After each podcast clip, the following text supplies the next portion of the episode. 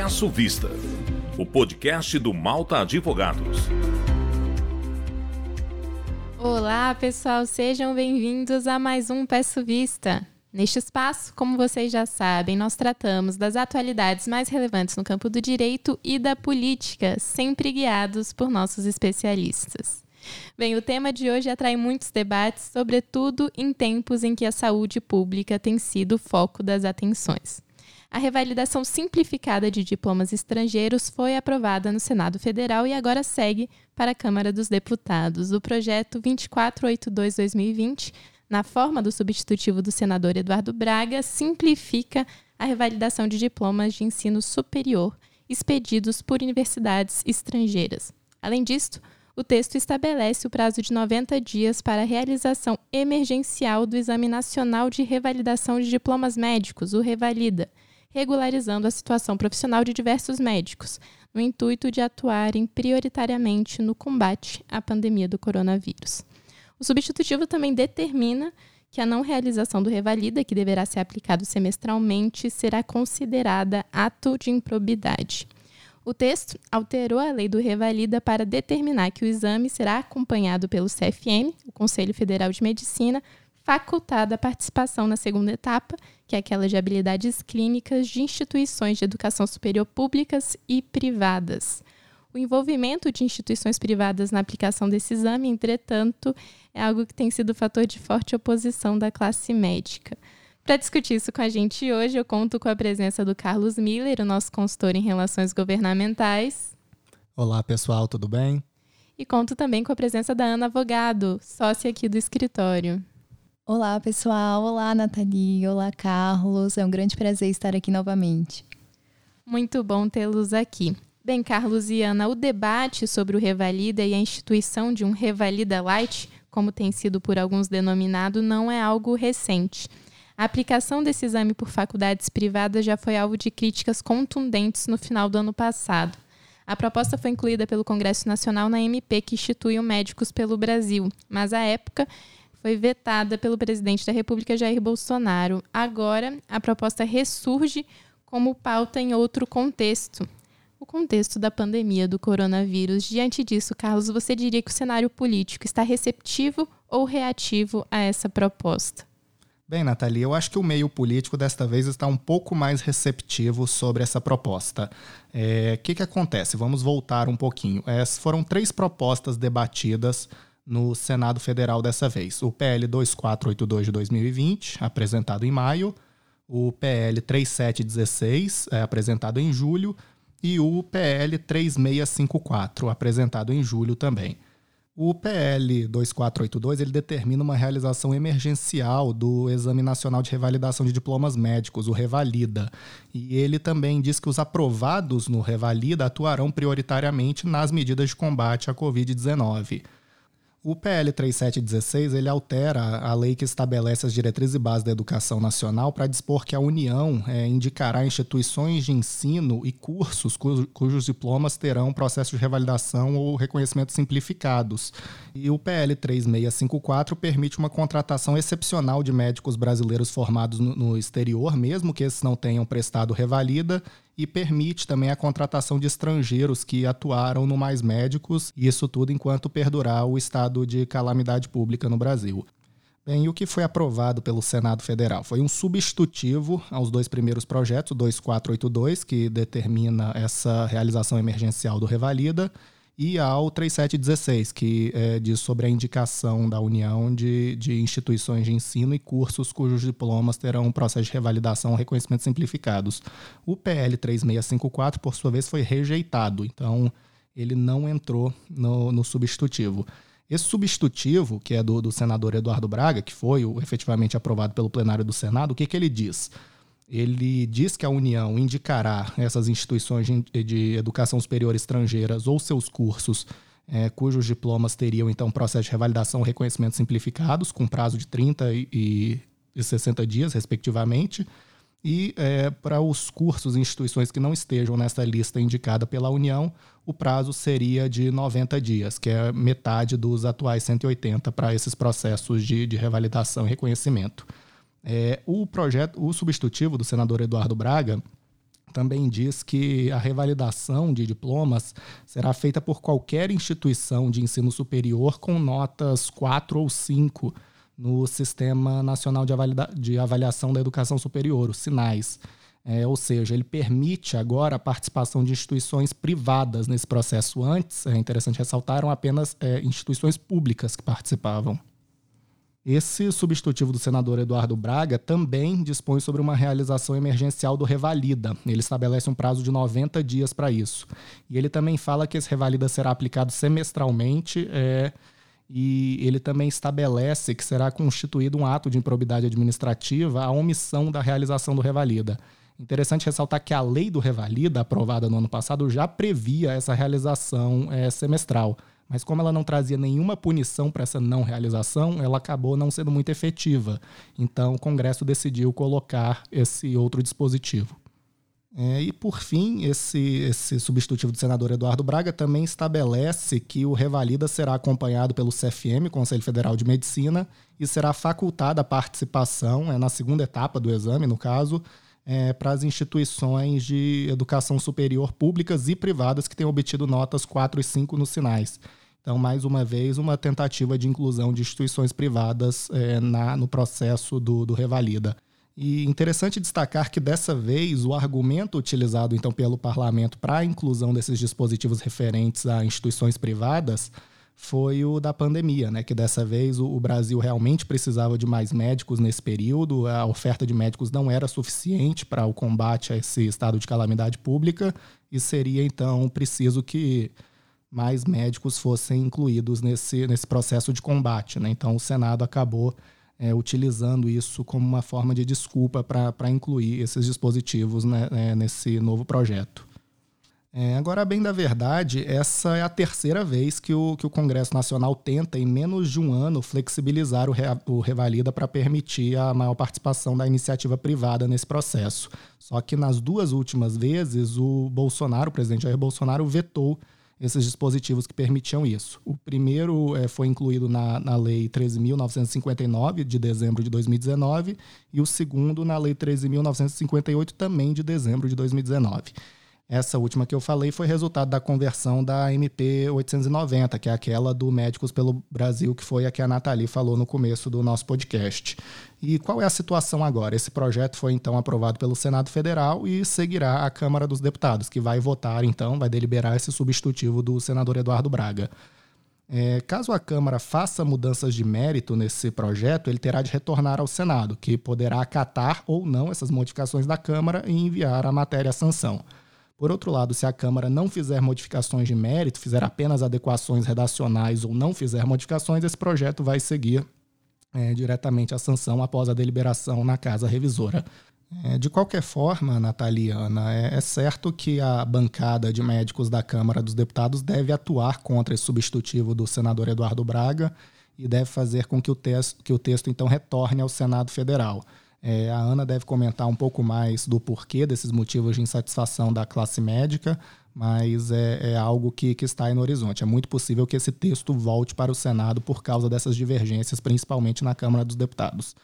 É, por outro lado, é possível que grupos privados educacionais tentem atuar pela aprovação desse projeto, já que haveria então a possibilidade de inclusão de instituições privadas no processo do Revalida. Então, é algo que tende a agradar as instituições privadas educacionais. É isso, Carlos. De fato, a classe médica tem feito forte oposição. No Senado, como você disse, o argumento para a aprovação do projeto desse substitutivo é a necessidade de mais profissionais no enfrentamento à pandemia. O Conselho Federal de Medicina, no entanto, garante que não faltam médicos no país. Segundo o CFM, só de janeiro a julho, quase 14 mil novos profissionais entraram no mercado de trabalho na área de medicina. A entidade também encomendou um levantamento, que foi inclusive feito em parceria com a USP, que mostrou que há mais de 500 mil registros ativos de médicos no país. Desse montante, segundo o Conselho, 80% tem idade inferior a 60 anos, o que significa que aí não estariam, não fariam parte de um dos grupos de risco para a Covid-19. De acordo com o Conselho, o Brasil tem uma média de 2,5 médicos a cada grupo de mil habitantes, o que é bem semelhante a outros países. Supera, por exemplo, o Japão, que tem uma média, uma média aí de 2,4, e está próximo dos Estados Unidos, que tem uma média de 2,6, Canadá, que tem uma média de 2,8, e Reino Unido, que tem uma média de 2,9. Para o CFM, o projeto de lei aprovado no Senado representaria uma ameaça à adequada avaliação de competências, habilidades e atitudes no exercício da medicina. O receio do CFM e da própria Associação Médica Brasileira, AMB, é quanto à segurança na aplicação do Revalida por redes privadas de ensino, que a Ana vai comentar posteriormente. Esse receio ele ganhou ressonância, inclusive, quando operações da polícia deflagradas nos últimos tempos apontaram esquemas de compras de vaga envolvendo faculdades particulares. Então, se temos, por um lado, o ímpeto justo de se ter mais médicos para fazer frente ao estado de calamidade pública, não se pode esquecer do outro lado, que se preocupa com a garantia de que esses médicos sejam efetivamente bem formados. No mais, Carlos e Ana, a defesa do CFM e da própria Associação Médica Brasileira caminha no sentido de que não é que faltem médicos no Brasil, o problema é que falta organização do governo e até mesmo das prefeituras que não contratariam os profissionais nem abririam como deviam concursos. Ana, se você puder comentar um pouquinho mais sobre o mérito desse projeto a partir desse panorama. Claro, Nathalie. Como muito bem colocado por você e pelo Carlos, há uma fortíssima resistência da classe médica com os termos que comumente são colocados nos projetos de lei sobre esse tema. Mas nesse ponto, antes de mais nada, é importante aqui fazer a distinção de que a classe médica, de maneira geral, não seria contra o Instituto do Revalida, mas sim a sua flexibilização, como entende que está se fazendo nesse projeto de lei. A estipulação de um processo simplificado por si só já seria considerada uma flexibilização grave do exame. E atrelado a isso também está um dos principais pontos de flexibilização do PL 2482, que já tinha sido discutido anteriormente quando da aprovação da Lei 13.959, que é a possibilidade de realização desse processo por faculdades privadas. Como o Carlos bem apontou, essa previsão tinha sido inserida anteriormente no texto da aprovada Lei 13.959, que institui oficialmente o Revalida, e no da MP dos Médicos pelo Brasil. Mas o dispositivo que tinha essa previsão foi vetado pelo presidente da República, como vimos, devido a fortes pleitos da classe médica. Então, manteve-se a possibilidade de ser realizado o exame apenas em faculdades de medicina públicas, ou seja, federais, estaduais ou municipais. O argumento principal contra essa flexibilização é que o instrumento de certificação de títulos obtidos no exterior não poderia ser utilizado como meio para oferir ganhos econômicos e políticos. Além disso, muito preocupa quanto à qualidade dos cursos de medicina e do ensino que aqueles profissionais tiveram, que poderia não ser tão bem avaliado em um método mais flexibilizado, comprometendo então a qualidade do atendimento médico no país. E para a classe médica, Nada dessa urgência, dessa flexibilização se justifica. Nem mesmo a pandemia do novo coronavírus, pois não estariam faltando médicos no país, como a Nathalie bem expôs, como tentam apontar. O que faltaria, na verdade, seria a criação de mecanismos adequados de organização dos governos para a contratação desses profissionais. O coronavírus é uma doença bastante complicada, de difícil manejo, que exige a atuação de médicos qualificados e preparados. Para os médicos, não podemos correr o risco de colocar por um ímpeto e com o pretexto da pandemia da Covid-19 quem não teve qualificação comprovada para atuar nesse cenário. Então, o principal pleito da classe médica é que se garanta a qualidade e a segurança da assistência médica à população brasileira, independentemente do contexto. Mas uma coisa nesse projeto que me chamou muita atenção foi a previsão de que a não aplicação do Revalida semestralmente configuraria ato de improbidade administrativa. Essa definitivamente é uma previsão um pouco perigosa, até mesmo porque, como já falamos outras vezes aqui, a configuração da improbidade administrativa exige alguns requisitos bem rígidos, como, por exemplo, o dolo, que seria a vontade específica de praticar aquele ato ilícito. Vamos relembrar aqui que, em regra, a improbidade administrativa não admite responsabilização por culpa, apenas na hipótese de se causar prejuízo ao erário em que se admite a culpa grave, Nesse caso, não se tratando então dessa hipótese, a responsabilização somente poderia ocorrer com a efetiva comprovação do dolo de praticar aquele ato e não por uma simples omissão dos agentes públicos responsáveis. Então, em todo esse contexto, seria um verdadeiro desafio se aferir o dolo do agente público na não realização do exame de forma semestral. também seria um grande desafio saber qual seria o agente efetivamente responsável pela realização do exame e como se daria essa responsabilização. Essa disposição, na minha visão, é um pouco complicada, dado que foi colocada de uma forma que deixou muitas lacunas, até mesmo perigosas, de como será efetivamente apurada essa responsabilidade. Ana, nesse embalo, acho que seria interessante você comentar de que forma seria possível um ato omissivo, de fato, configurar um ato de improbidade, porque essa compreensão proposta pelo substitutivo, ela foge um pouco do convencional do que a gente já tem hoje no ordenamento jurídico brasileiro. Então, Nathalie, a princípio, o único enquadramento que eu vejo viável para essa disposição seria o artigo 11 da Lei de Improbidade Administrativa, por quê? O artigo 11 estabelece que configurará ato de improbidade administrativa a violação a princípios da administração pública, como o da moralidade, o da legalidade, o da impessoalidade. Esse artigo, na minha visão, admite a omissão do agente público em não realizar o exame semestralmente, mas desde que seja comprovado que ele teve efetivamente o dolo de agir em omissão para não realizar definitivamente o exame. Então, seria sim possível a responsabilização do agente público por omissão neste caso, mas é claro que a gente precisaria comprovar que ele teve o dolo de agir com fim ilícito, realmente de não realizar aquele exame por algum motivo que seja contra os princípios da administração pública. É importante aqui relembrar e deixar muito claro que a hipótese do artigo 11, ela não admite a responsabilização a título de culpa, nem mesmo a culpa grave. Seria apenas a responsabilização com o efetivo dolo do agente público em causar aquele ato ilícito. Pois é, Anne, efetivamente na prática vai ser muito difícil aferir esse dolo. Isso é uma coisa, é um aspecto a se levar em consideração para aprovação ou não dessa disposição inserida no substitutivo. E além disso, Nathalie, considerando então o enquadramento dessa conduta no artigo 11, a gente chega à conclusão que ela é até dispensável, porque se realmente for aferido que algum agente público agiu com dolo de não realizar aquele exame por algum motivo escuso, essa conduta já estaria enquadrada na hipótese da lei de improbidade administrativa. Pois é, na disposição então seria verdadeiramente inócua. E pegando esse gancho, Carlos, para a gente finalizar, eu acho que seria interessante você, diante desse panorama todo que a gente discutiu aqui, avaliar, em termos de parlamento, de congresso, o sentimento que você tem quanto ao texto globalmente. Que disposições você acha que é mais possível de vingarem e que disposições você acha que, se for para não serem aprovadas, quais seriam? Bem, Nathalie, é interessante destacar que esse texto foi aprovado por acordo no Senado, né? Então foi uma votação bem fácil, digamos. É, mas, assim, nós temos dois dispositivos mais polêmicos nesse texto. Um é o que permite a participação de instituições privadas no Revalida, como nós comentamos aqui durante o podcast, e o outro é esse que diz que a não realização do, do Revalida poderá ser considerada um ato de improbidade.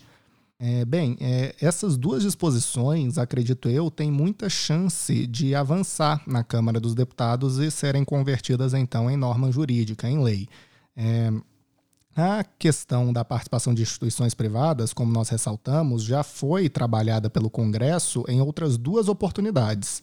É, todas é, há menos de um ano. E nessas oportunidades, o Congresso Nacional validou a participação de instituições privadas no Revalida. Então, é algo que facilmente pode ser aprovado novamente. A questão é se o presidente Jair Bolsonaro, se o executivo vetará esses dispositivos dessa vez, porque agora nós temos o argumento da pandemia por trás, né, que foi utilizado pelos senadores para aprovação. É, como nós ressaltamos aqui, o Revalida não é realizado desde 2017, os senadores acreditavam que havia uma falta de médicos pelo Brasil e que o combate à pandemia precisaria ser melhorado. Então, é, é, nós temos que ponderar se de fato o presidente Jair Bolsonaro vai vetar esse dispositivo novamente.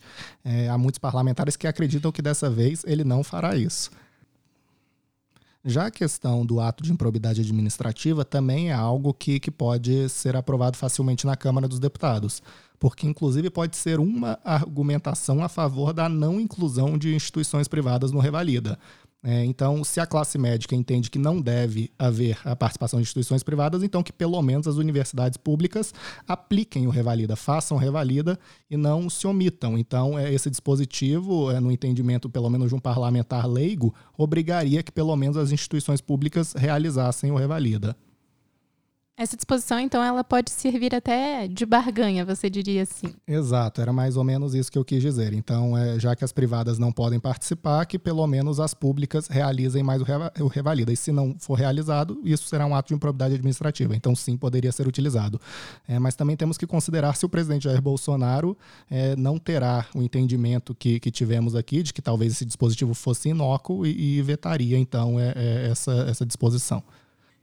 É isso então, Carlos e Ana. Maravilha, eu agradeço demais a participação de vocês. Vamos acompanhando o trâmite do projeto no âmbito da Câmara dos Deputados. Agradeço também a todos os ouvintes, continuem conosco e sigam bem informados.